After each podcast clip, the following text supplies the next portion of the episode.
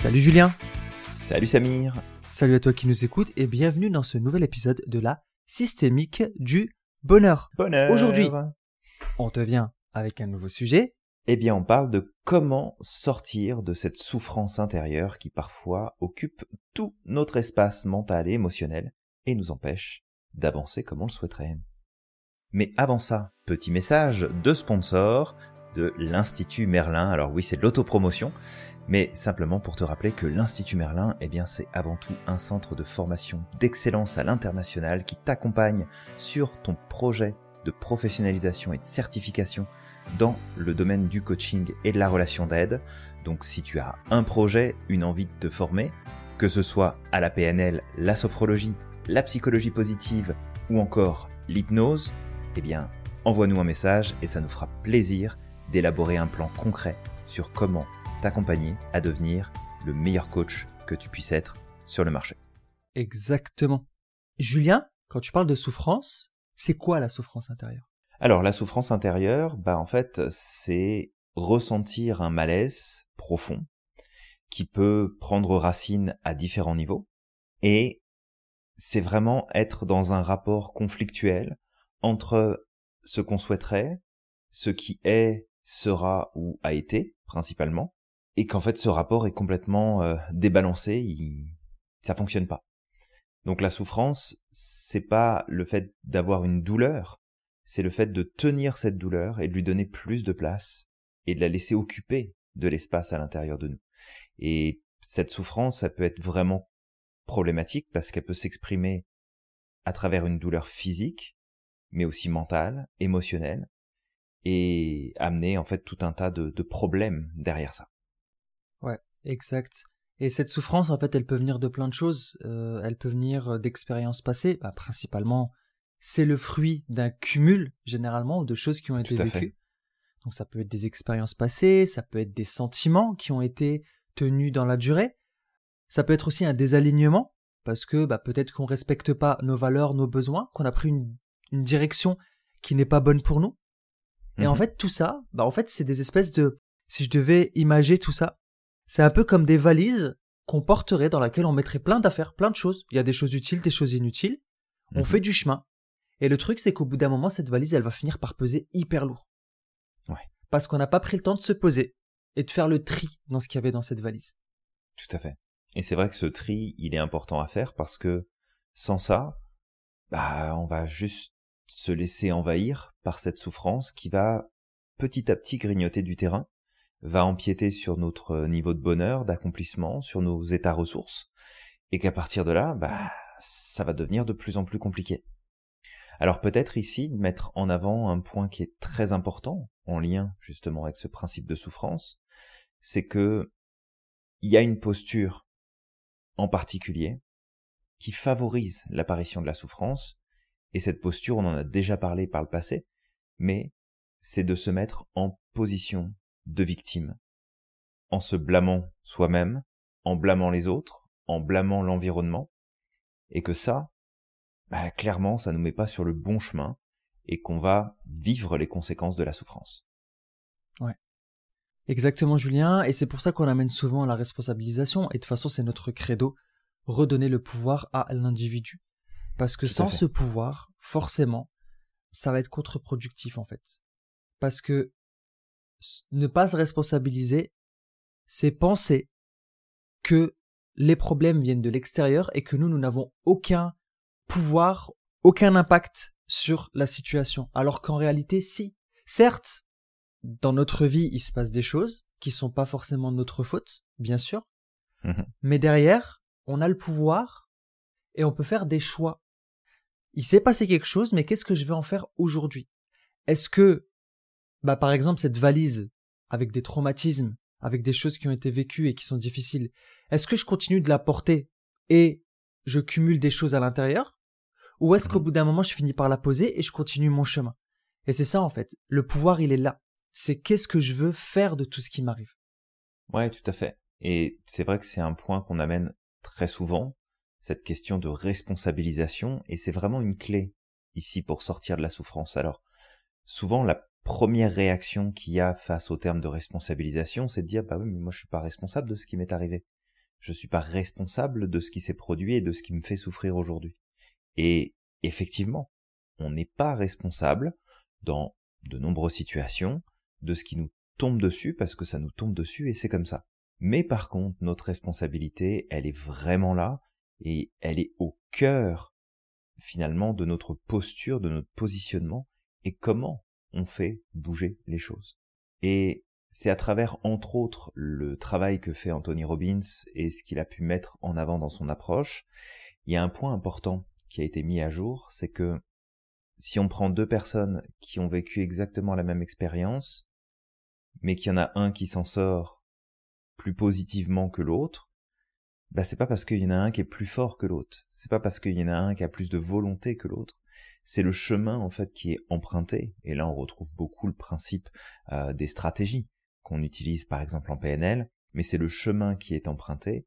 Il y en a un qui va prendre le chemin de la culpabilité, le chemin de euh, des remords, les chemins de je, je ressasse ce qui s'est produit, et surtout le manque de sens, et de mettre un sens négatif, un sens lourd, un sens qui pèse, alors que l'autre, au contraire, bah oui, a vécu la même situation, mais va en fait amener euh, finalement ce, ce, cette vision différente.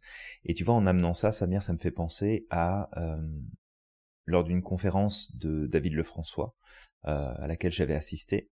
Il avait partagé une expérience qu'il avait eue étant plus jeune, où finalement il y avait eu un, conflit qui s'était euh, qui, qui avait éclaté dans son groupe d'amis parce que il y a une personne en fait qui avait amené euh, une histoire tragique que euh, cette personne-là en fait avait été violée et que ça expliquait euh, pourquoi c'était plus difficile pour elle, pourquoi elle n'y arrivait pas, pourquoi elle n'arrivait pas à entretenir de relations, etc. Et il y avait eu des réactions, il y avait eu des, des commentaires, enfin, ça, ça c'était vraiment parti dans tous les sens. Et ce qu'il racontait, ça m'a marqué parce que ça vient aussi appuyer ce qu'on est en train de proposer là. Mais c'est qu'il était dans la voiture avec une de ses amies et en gros cette personne-là lui a dit mais tu sais en fait je reviens sur ce qui a été dit dans la conversation que oui elle peut en fait choisir un chemin qui est différent elle pourrait réagir différemment et ce que David Lefrançois expliquait à ce moment-là, c'est que pour lui, il voyait pas comment c'était possible parce qu'elle avait vécu un truc terrible. Et donc il n'avait pas non plus toutes les connaissances qu'il a maintenant. Et elle lui expliquait que, en fait, elle comprenait très bien la situation.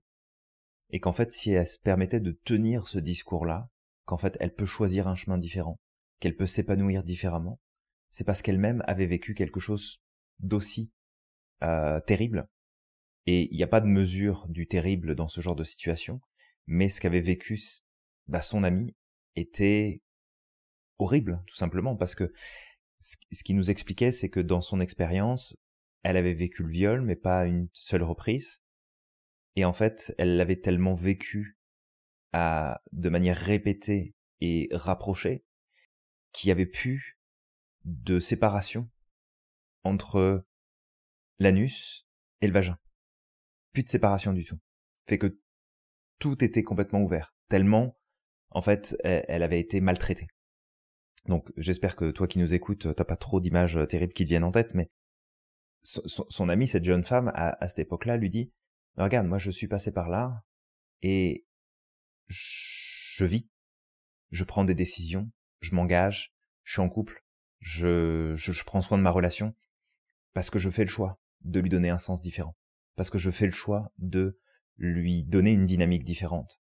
Et après, dans sa conférence, il a refait le lien avec les travaux de Boris Cyrulnik. Il a entre autres parlé aussi de Viktor Frankl, je crois de mémoire, sur l'importance euh, de la résilience et l'importance de donner du sens à ce qui se passe, de trouver un sens à ce qu'on peut vivre. Même quand c'est difficile, et encore plus même quand c'est difficile. Et du coup, c'est vraiment ce côté de oui, tu n'es pas forcément responsable de ce qui a pu se produire, mais tu es responsable de ce que tu vas en faire et du choix en fait que tu vas entretenir. Et c'est vrai que on en a parlé déjà à plusieurs reprises, que ce soit dans les lives, que ce soit en podcast, que ce soit dans les cours, et régulièrement, c'est pas rare qu'on ait en face de nous une personne qui nous dise ouais mais moi j'ai vécu ça, qu'est-ce que tu veux que j'en fasse En fait j'ai rien demandé. Mais c'est justement parce que tu mets ton focus sur cette partie-là que t'as rien demandé que tu souffres. Mets ton focus sur une autre partie. Qu'est-ce que tu peux construire, qu'est-ce que tu peux bâtir? Et quelle que soit ta souffrance de départ, tu peux la transformer. Mais ça, c'est entre tes mains. Il y a personne qui peut le faire à ta place.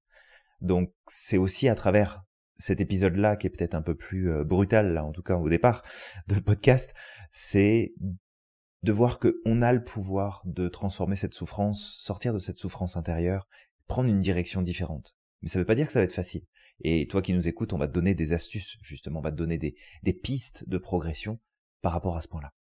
Ouais, je suis encore sous le choc, mais effectivement, ton histoire, enfin l'histoire en tout cas qui a été racontée par euh, David Lefrançois, mmh montre aussi à quel point en fait on peut tout surmonter et on peut le voir aussi avec les victimes de guerre, les victimes de génocide, euh, mmh des personnes qui ont perdu leur famille entière et qui malgré tout euh, continuent d'avancer et même parfois dépassent certaines limites au point d'en devenir des personnes inspiratrices ou inspirateurs.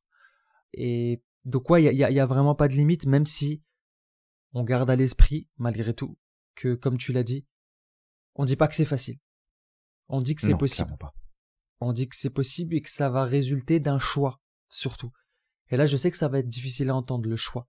De ouais, mais moi j'ai mmh envie d'aller mieux, mais pourtant je souffre. Et c'est vrai, il y a pas de, c'est, c'est tout à fait correct. Tu peux avoir envie d'aller mieux et souffrir. Mais mmh euh, ça n'empêche pas que tu ne peux pas avancer malgré tout. Imagine des personnes qui étaient athlètes et qui ont dû se faire par exemple euh, amputer, alors que pour eux, leur sport, c'était toute leur vie. Mmh. C'est horrible. Tu te dis c'est un rêve. c'est horrible. J'ai envie de j'ai envie de performer dans mon dans le domaine euh, de mes rêves et au final on t'enlève tes jambes, on t'enlève potentiellement tes bras et tu mmh. te dis bah en fait comment je vais faire maintenant? Je peux plus vivre. C'était toute ma vie. Et pourtant, il y a des personnes qui se recyclent. Et c'est surtout ça qu'il faut garder à l'esprit et comment faire. Ça va être important d'être accompagné, de ne pas faire ce chemin seul. Parce que euh, seul, ça va être beaucoup plus difficile. Et peut-être un point sur lequel je voulais venir, qu'est-ce qui fait que la souffrance est entretenue sur la durée? Souvent, c'est une question. La question du pourquoi. Mmh le problème avec le pourquoi, c'est que ça va nous enfermer dans une recherche de cohérence. Et le truc, c'est qu'en fait, il n'y a pas de cohérence dans une souffrance qui a été vécue. T'as été battu dans ton enfance, il n'y a pas de cohérence, ça sert à rien de te dire mais pourquoi j'ai été battu, il y a une raison. Il n'y en a pas. Ça s'est juste passé. T'as vécu quelque chose de difficile, pareil. Il n'y a pas de pourquoi, il n'y a pas de réponse. Et le fait de, tomber dans le pourquoi, ça amène plusieurs choses, ça amène la culpabilisation. Mmh ça entretient le problème, ça lui donne de plus en plus d'ampleur, et en plus, ben, ce qui se passe, c'est qu'on s'enferme dans un besoin de cohérence parce que le cerveau, il est là aussi pour comprendre ce qui se passe autour de nous, pour donner du sens à ce qui se passe. Et le truc, c'est que s'il n'y a pas de sens, bah, tu vas boucler, tu vas continuer de chercher. Et pourquoi moi? Et qu'est-ce qui s'est passé? Et qu'est-ce que j'ai fait? Et ça, ça va comme donner de plus en plus d'importance à cette souffrance. Et c'est ce qui se passe, Julien. Des fois, quand on boucle, et je te le dis, des fois, on va vivre quelque chose, une injustice, quelque chose qui qui qui euh, qui est pas sympa, et on se dit mais pourquoi en fait? Sur le coup, mais pourquoi? Tu sais, j'ai, j'ai, mhm. je méritais pas que hein. ça me tombe dessus. Ouais, tout à fait. C'est ça. Et, le, au plus tu vas mentaliser, au plus ça va en rajouter dans la souffrance et tu vas avoir du mal à avancer. Donc la première chose à faire, c'est écoute, il n'y a pas de pourquoi, ça sert à rien que j'essaie de répondre à cette question. Ça s'est passé. Point barre. C'est une expérience. Maintenant, qu'est-ce que j'en fais de cette expérience? Ouais, complètement. Et en fait, ce, ce, pourquoi, il peut vraiment être très risqué, t'enfermer dans, dans une vision. Et je vais peut-être ici revenir sur les choix qu'on a tendance à faire naturellement face aux événements qui peuvent nous amener de la souffrance. Et en fait, il n'y en a pas 36, il y en a trois. Il y a trois choix principalement qui peuvent faire une différence mais négative. Et donc on ne veut pas faire ces choix-là. Le premier choix, c'est de se blâmer soi. Et de dire, bah, en fait, c'est nous le problème, euh, c'est à cause de nous, ça nous concerne personnellement, c'est vraiment euh, de notre responsabilité, c'est de notre faute que quelque chose est arrivé. Le deuxième choix, c'est de blâmer l'extérieur. C'est de dire, bah moi je suis une victime, j'ai rien demandé, c'est de la faute des autres, c'est de la faute de d'un tel, c'est de la faute de telle situation, et donc se positionner en victime. Donc, soit je suis le bourreau et la victime en même temps, soit je suis juste la victime et je mets le bourreau à l'extérieur. Et le troisième choix, qui nous amène de façon inéluctable à la souffrance, c'est le fait de personnaliser toutes les situations et les événements, et de projeter tout ce qui a pu se produire dans notre passé sur ce qui se passe actuellement. Donc en fait de créer des liens pour en gros dire bah si ça arrive c'est parce que c'est moi, ça arriverait pas à quelqu'un d'autre. Et quelque part dans les petites lignes, ça veut dire je mérite ce qui m'arrive.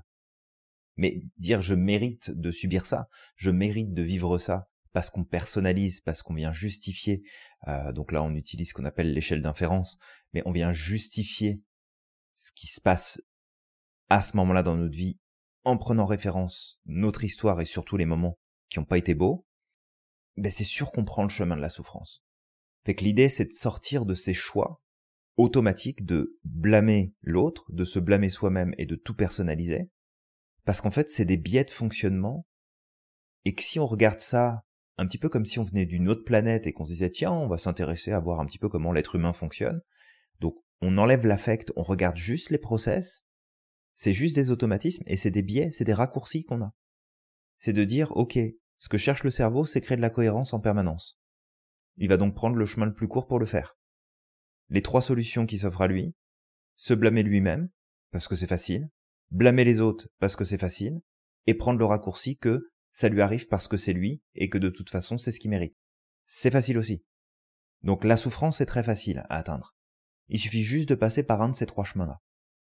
Mais en vrai, il y a la possibilité de sortir de ça. Parce que tant que tu vas tenir un discours de ouais mais j'ai fait ça, j'aurais pas dû, machin, truc, te blâmer, tu vas entretenir.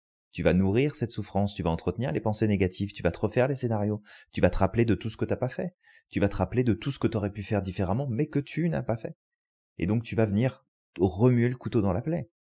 Quand tu vas blâmer les autres, bah tu vas boucler en disant oui mais il aurait jamais dû dire ça, puis il aurait jamais dû faire ça, puis il aurait jamais dû décider ça, et puis ça ça m'a impacté, et puis si seulement ok ces mécanismes-là, c'est des mécanismes qui sont normaux de défense, mais ils deviennent pathologisants quand ils sont trop présents, quand ils reviennent de façon systématique dans ton mode de pensée. Et puis il y a de croire profondément, donc que bah, c'est parce que c'est toi. Et c'est important de reconnaître la souffrance que tu vis, oui, mais c'est surtout important, et peut-être même encore plus important, de comprendre comment est-ce que tu la nourris, comment est-ce que tu t'y prends pour ne pas la laisser partir. Et le lâcher prise et l'acceptation seront des clés qui seront essentielles, et ça on va s'en reparler. Totalement. Lâcher prise et acceptation. Les deux mots vont ensemble de toute manière. Parce que euh, tu ne peux pas lâcher prise si tu n'acceptes pas, et tu ne peux pas accepter si tu ne lâches pas prise également. En fait, les... c'est quasiment pareil. Mhm. Donc, là, ce que tu dis, c'est intéressant. Et là, en fait, quand on parle d'acceptation, on te dit pas que accepter, ça veut dire être en accord avec ce qui s'est passé. T'as vécu quelque chose de difficile, tu peux accepter la situation dans le sens où, bah, ça s'est produit. Que malheureusement, bah, le docteur Emmett Brown euh, n'existe pas, c'est juste un film. Il mhm. n'a pas inventé de machine à remonter dans le temps. Donc en fait, on peut pas revenir en arrière. La chose s'est passée, elle est gravée aujourd'hui, en tout cas dans la mémoire du monde. D'accord? Mais ça veut pas dire que parce que tu acceptes, tu es d'accord. Tu peux être en désaccord avec la situation, je suis pas d'accord avec ce qui s'est passé, c'est pas normal mhm. que ça s'est passé. D'accord? Mais j'accepte que les choses ont été ainsi parce que aujourd'hui, je ne pourrai jamais changer les choses je ne peux pas, en tout cas, ce qui s'est passé dans le passé, d'accord? C'est le passé que tu peux pas changer. Je peux pas revenir en arrière, je peux pas effacer ce qui s'est passé. Mais j'ai le pouvoir de changer mon rapport avec cette chose-là et de la transformer pour mon futur. Et si tu es dans cette, ce mindset, tu vas être capable de faire d'une épreuve quelque chose qui va te permettre de grandir. D'ailleurs, Julien, il y a aussi cette euh, théorie ou cette approche du post-traumatic growth, qui est mhm. euh, la croissance post-traumatique. Et qu'est-ce que ça nous amène? Ben, Ça nous amène au fait que on peut développer un sentiment de croissance personnelle à la suite d'une expérience traumatique. Et en fait, grâce à cette théorie, à cette approche, ben, ce qu'on peut faire, c'est qu'on peut tout transformer. On peut transformer une chose difficile. Et pour ça, il y a cinq étapes. La première, c'est l'amélioration des relations personnelles. C'est-à-dire qu'après avoir traversé des moments difficiles, il y a certaines personnes qui développent une plus grande appréciation pour leurs relations personnelles et une plus grande capacité à entretenir des liens sains et significatifs. Mhm. C'est une espèce de j'ai vécu quelque chose de difficile, il y a potentiellement un seuil aussi qui a été franchi, on peut faire peut-être le lien avec le seuil, Julien. Et en fait, ce seuil va amener la fait. personne à prendre des décisions totalement différentes. Ouais. Et à changer. Mhm. Le deuxième point, c'est l'appréciation accrue de la vie. Ça veut dire que la personne qui a vécu une expérience difficile ou une crise, ben en fait, ça peut l'amener à reconsidérer ses priorités, à prendre conscience de la valeur de la vie et d'adopter une attitude beaucoup plus positive. Tu dois connaître peut-être des gens autour de toi, ou peut-être toi-même, qui ont vécu une maladie grave, un cancer, quelque chose comme ça. Mhm. Et une fois que ils ont appris leur pathologie, ils sont rentrés dans les phases du deuil, d'accord? C'est euh, le, le rejet, puis la colère, puis l'acceptation. En vrai, il y en a beaucoup plus, mais on va, on va faire ces trois-là, d'accord? Le truc, c'est qu'une fois que la personne, elle accepte, qu'est-ce qu'elle fait? Elle se dit, bah, en fait, j'apprécie beaucoup plus la vie, parce que je sais que je peux la perdre du jour au lendemain. Ouais. Et j'en ai connu autour de moi. Il y a une, une ancienne collègue de ma femme qui s'appelait Françoise. J'ai envie de lui faire un, justement, euh, honneur aujourd'hui en la citant, qui avait appris son cancer. Et c'était un peu comme la maman de laboratoire de ma femme. Ouais. Elle l'a vraiment beaucoup, beaucoup, beaucoup aidé. Et en fait, quand elle l'a appris, elle était dévastée. On lui avait donné, je pense, pour trois mois de vie, pas plus. Ok. Et au final, bah, qu'est-ce qu'elle a fait suite à ça? Elle s'est dit, j'en ai plus rien à faire. J'ai plus envie de me prendre la tête avec des choses euh, qui sont pas utiles, qui me prennent de l'énergie. Ça a Mm. pas de sens, en fait. Et au final, elle a vécu, il me semble, cinq ou six années de plus que ce qu'on lui avait prévu. Ok. Sur la fin, c'était difficile. Nous, on était aux États-Unis, donc malheureusement, ma femme n'a pas pu la voir, c'était difficile pour elle. Mais, pendant ces six années-là, bah, elle a changé du tout au tout. Elle a commencé à apprécier la vie. Elle a commencé à Mhm. profiter de tout, profiter aussi de sa famille, des personnes qui sont importantes pour elle. Et arrêter de se prendre la tête avec des choses futiles, surtout. Ouais, tout à fait. Et ça, ça montre justement à quel point, parfois, vivre des traumas peut changer notre perception de la vie et peut aussi nous impacter positivement. Troisième point, c'est le renforcement de la résilience. Bah oui, parce qu'en fait, après avoir vécu un traumatisme, certaines personnes peuvent voir leur résilience augmenter. Parce que ils vont avoir cette capacité à pouvoir rebondir beaucoup plus facilement aux événements stressants. Et ça, il faut savoir que la résilience, c'est un point qui est hyper important. Ça peut changer une vie. Au lieu de te sentir détruit à chaque fois, tu te refais. Ouais. Il y a deux autres points. La nouvelle perspective. Donc forcément, je vis un trauma. Et ben en fait derrière, ça va m'amener des nouvelles perspectives de vie. Peut-être un changement de carrière. Peut-être euh, euh, un changement de route. Mhm. C'est ça, c'est un peu ce que j'avais expérimenté. euh, en tout cas dans mon ancien travail, c'est le jour où j'ai expérimenté un burn-out et du harcèlement, d'accord, que je me suis dit, écoute, ça fait des années que je fais un travail. En vrai, ça a pas de sens. Voilà. Je, je, je peux, j'aime bien ce que je fais, c'est cool, j'apprends des choses, mais je m'épanouis pas vraiment. Parce que ça a pas de sens, ça répond pas à mon besoin profond. Suite à ça, ça a été vraiment difficile, ça a duré un certain temps. Je me suis dit que j'avais décidé de plus jamais revivre cette chose. C'est terminé. Je veux plus travailler dans un environnement où je n'ai pas envie d'être. J'ai plus envie de travailler avec des personnes toxiques. Je l'accepte plus. C'est un truc que je ne tolère pas. Et je ne tolérerai plus jamais que quelqu'un ose me marcher, me marcher dessus, sans Mhm. aucune raison, en fait. Et c'est ce qui m'a fait. poussé à, à aussi me Bah, lancer dans l'entrepreneuriat. Ouais. Ouais, tout à fait. C'est ça. Et le dernier point, bah, c'est le développement personnel.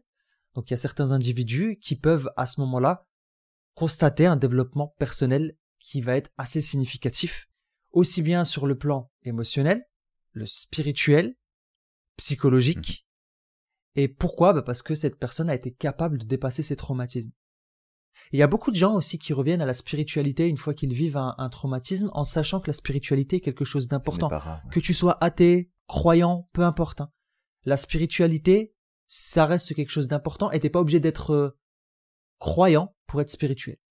Ouais, complètement, complètement. Et tu vois, j'étais en train de t'écouter euh, reprendre les différents points justement du, du post-traumatic growth, et le truc qui me revient à l'esprit et qui est important, c'est que souvent, lorsqu'on est dans une situation de souffrance, on voit en fait les différentes actions qui ressortent de ces cinq points de progression comme un résultat et non pas comme une cause. Et toi qui nous écoutes, j'ai envie justement d'attirer ton attention sur on a cinq points clés qui ressortent. Donc Samir t'a parlé de d'apprécier la vie sous un angle différent, de se développer spirituellement, de faire preuve de, de force personnelle et d'augmentation de la résilience, de connecter avec des nouveaux intérêts, de nouvelles possibilités, et d'avoir des relations qui sont renforcées aussi. Donc on a cinq points clés qui sont importants. Et en fait, quand on regarde, bah, ces points-là, ils ressortent parce que tu as une augmentation de la gratitude. Tu es beaucoup plus altruiste. Tu développes des croyances plus profondes. T'entretiens un, une vision beaucoup plus claire de là où tu veux te rendre, de ce qu'est ta vie. Tu comptes beaucoup plus sur toi et tu t'en remets moins à ton environnement. Tu deviens plus authentique. Tu t'adaptes plus. Tu t'ouvres à des nouvelles façons de faire, de vivre, de travailler. Tu augmentes ton sentiment d'appartenance. Tu vas chercher plus de relations profondes émotionnellement. Tu t'ouvres à la vulnérabilité émotionnelle. Et en fait, l'erreur, ce serait de croire que tout ça, ça peut se produire seulement si tu vas mieux, seulement si tu sors de la souffrance.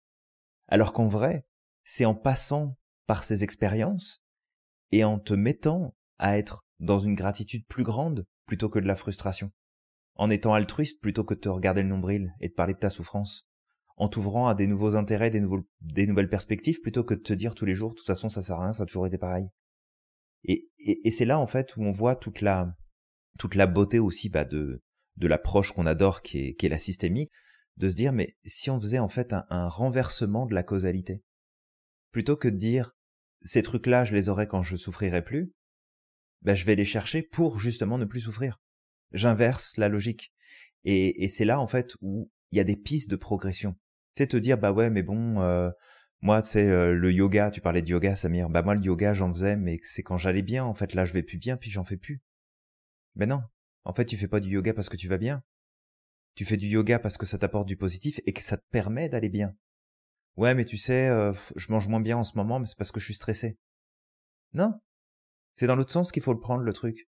Tu stresses ton corps à bouffer de la merde. Forcément, t'es pas bien. Donc t'entretiens la même chose. C'est vraiment de faire un inversement. Tu, tu fais de l'ingénierie inversée avec ton cerveau et ton système nerveux.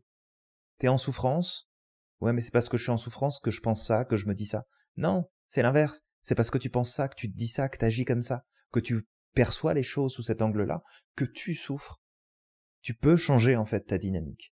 Donc vraiment, essaye de garder en tête, toi, et surtout si tu es dans cette configuration où il y a quelque chose qui te fait souffrir, que t'es responsable, bordel. Prends, prends en main les choses.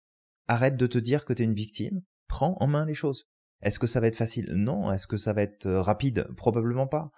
Mais sors de ce pattern où t'alimentes, où tu nourris ce truc-là, et en fait tu te bouffes toi-même de l'intérieur, parce que tu entretiens des, des stratégies émotionnelles, comportementales et cognitives qui vont à l'encontre même de ce que cet événement ou cette série d'événements qui ont pu se produire dans ta vie pourrait au final t'apporter tu as le choix en fait. Et ce choix-là, c'est vraiment celui qu'on t'invite à prendre. Accepte que les choses soient arrivées.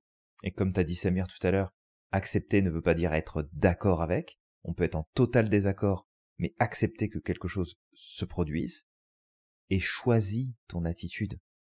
Choisis ton attitude, c'est super important. Et en fait, si tu rentres dans une attitude de gratitude, par exemple, la gratitude est un sentiment qui est tellement puissant et qui peut apporter tellement de, changements profonds où n'attends pas d'être bien pour être dans la gratitude, n'attends pas d'être dans un soulagement pour être dans la gratitude, anticipe en fait.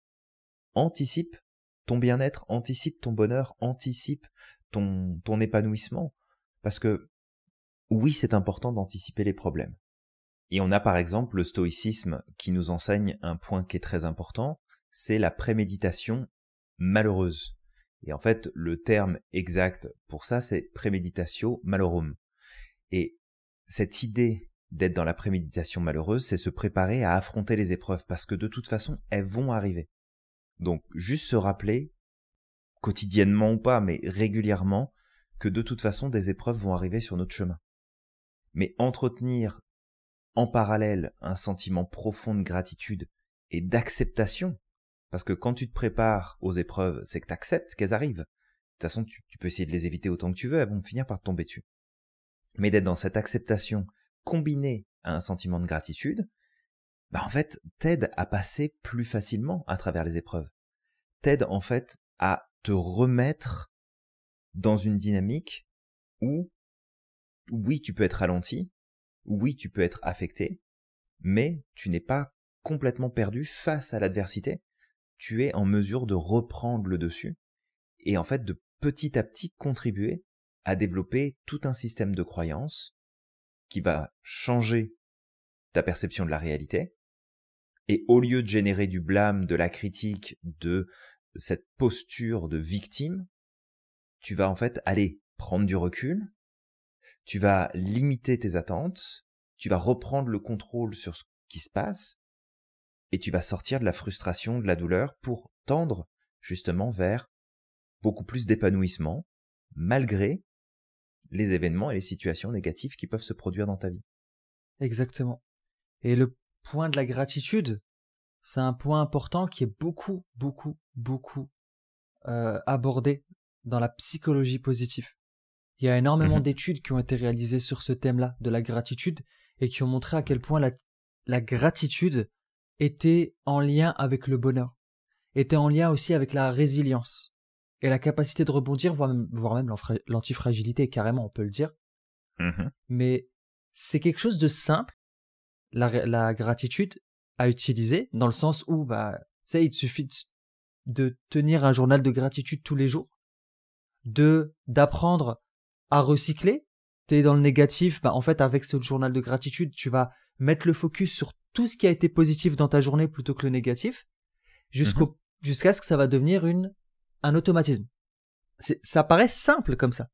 Mais je t'assure que souvent, c'est pas les solutions les plus compliquées qui vont te donner un résultat. en fait, souvent, on tombe dans un piège. On se dit j'ai un problème compliqué, donc ça veut dire que la solution doit être compliquée. Alors que parfois la solution elle est easy. Mais ça demande du courage déjà de la mettre en pratique et aussi de se remettre en question. Ouais, complètement Samir. Et tout ce qu'on est en train de te dire là, bah, c'est des choses qui sont applicables et qui sont accessibles, qui sont à ta portée.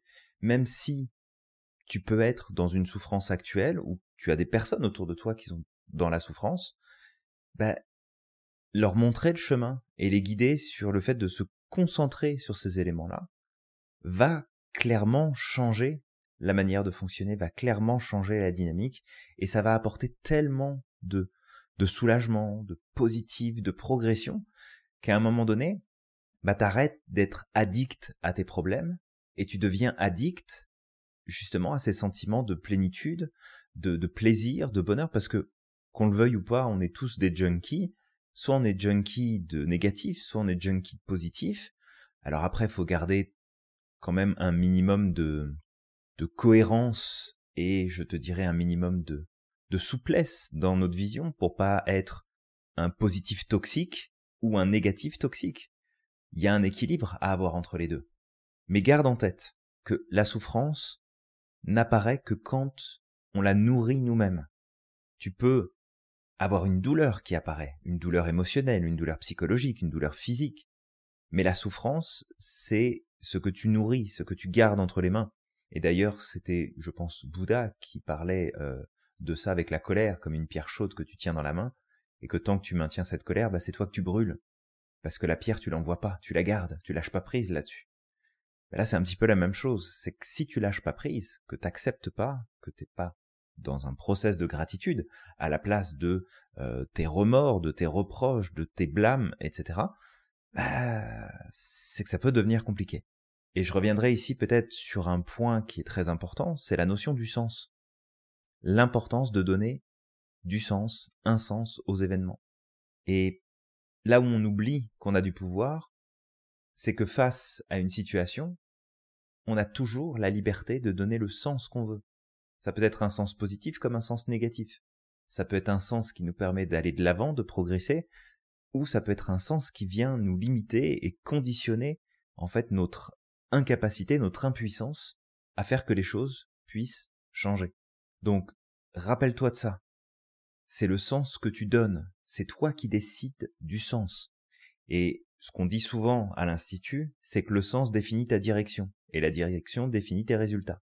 Donc si tu choisis pas le sens, tu choisis pas la direction, tu choisis pas les résultats. Réfléchis à ce que tu veux obtenir comme expérience, comme résultat, comme vécu. Et à partir de là, définis le sens qui sera le plus juste pour toi. Encore une fois, hein, ton cerveau, il sera pas forcément d'accord au départ. Mais bâtir un sens, c'est bâtir toute une logique, c'est aller chercher des preuves, c'est donner des explications, c'est rattacher des souvenirs, c'est faire exactement la même chose que tu fais quand tu le fais du mauvais côté de la balance. Mais là, tu le fais en conscience. Tu utilises des stratégies cognitives et émotionnelles, et parfois comportementales, pour aller dans le bon sens. Et ça, ça fonctionne super bien, quelle que soit la situation, et tu as le pouvoir de faire ça. C'est ça qui est beau, c'est que tout le monde a le pouvoir de faire ça, s'il décide de le faire, s'il décide de l'appliquer. C'est ça. Et tu sais, on, peut rencontrer de la résistance, et c'est totalement normal.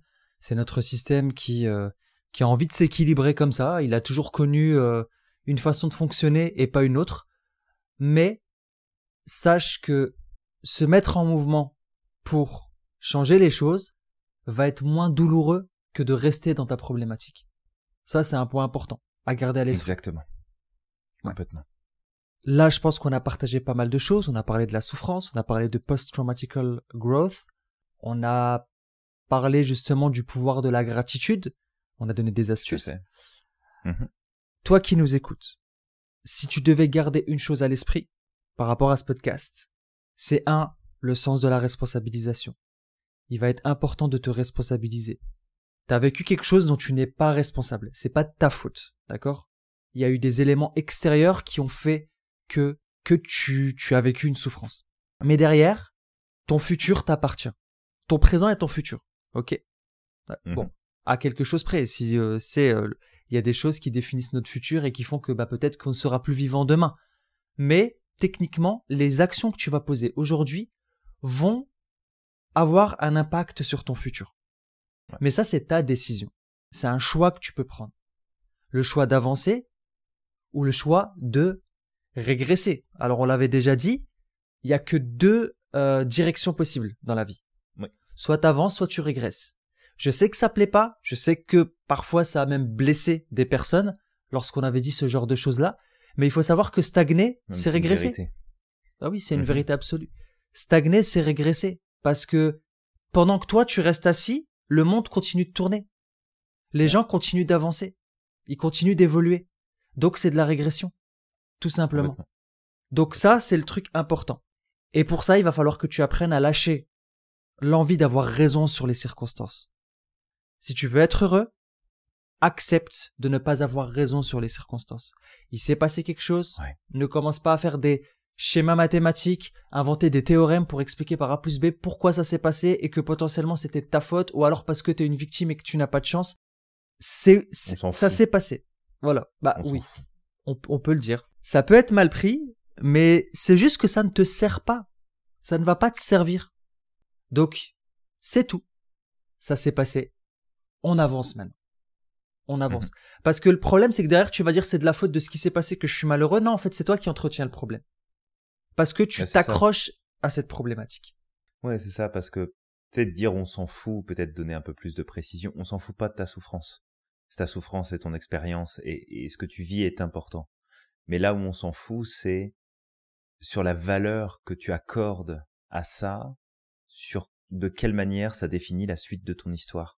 Et c'est là, en fait, où on s'en fout. T'auras sûrement des choses à apprendre et à comprendre de l'expérience que t'as vécue. Et ça, c'est important. Ça, on s'en fout pas de l'apprentissage que tu peux en faire. Mais de, de tout ce, ce jeu psychologique d'essayer de trouver une raison du pourquoi, du comment, du parce que, parce que ton cerveau a besoin de cohérence, donne-lui de la cohérence, choisis la cohérence à laquelle tu veux connecter. Et c'est ça qui est important. Ça remet pas en question ce qui t'est arrivé, ça remet pas en question la souffrance par laquelle t'as pu passer, mais ça redéfinit clairement là où tu t'en vas. Exactement. Donc voilà, toi qui nous écoutes, avance, continue d'avancer, vraiment. Et ce qu'on te dit là, sache qu'on le dit en connaissance de cause. Et honnêtement, parmi nos étudiants, on a des personnes qui ont vécu des choses hyper, hyper, hyper difficiles. Mmh, vraiment. Mais qui ont recyclé et qui avancent et qui même aujourd'hui sont engagés. Tout à fait. Donc c'est pas impossible. Toi qui nous écoutes, du coup, on va t'inviter à liker, commenter, partager ce podcast à un maximum de monde autour de toi. Je vais t'inviter à croire au maximum en ton potentiel et à ne pas oublier d'être extraordinaire chaque jour. Et n'oublie pas non plus à quel point tu es magique et que tu as le pouvoir de réaliser absolument tout ce que tu souhaites. Et on te dit à la prochaine. À la prochaine.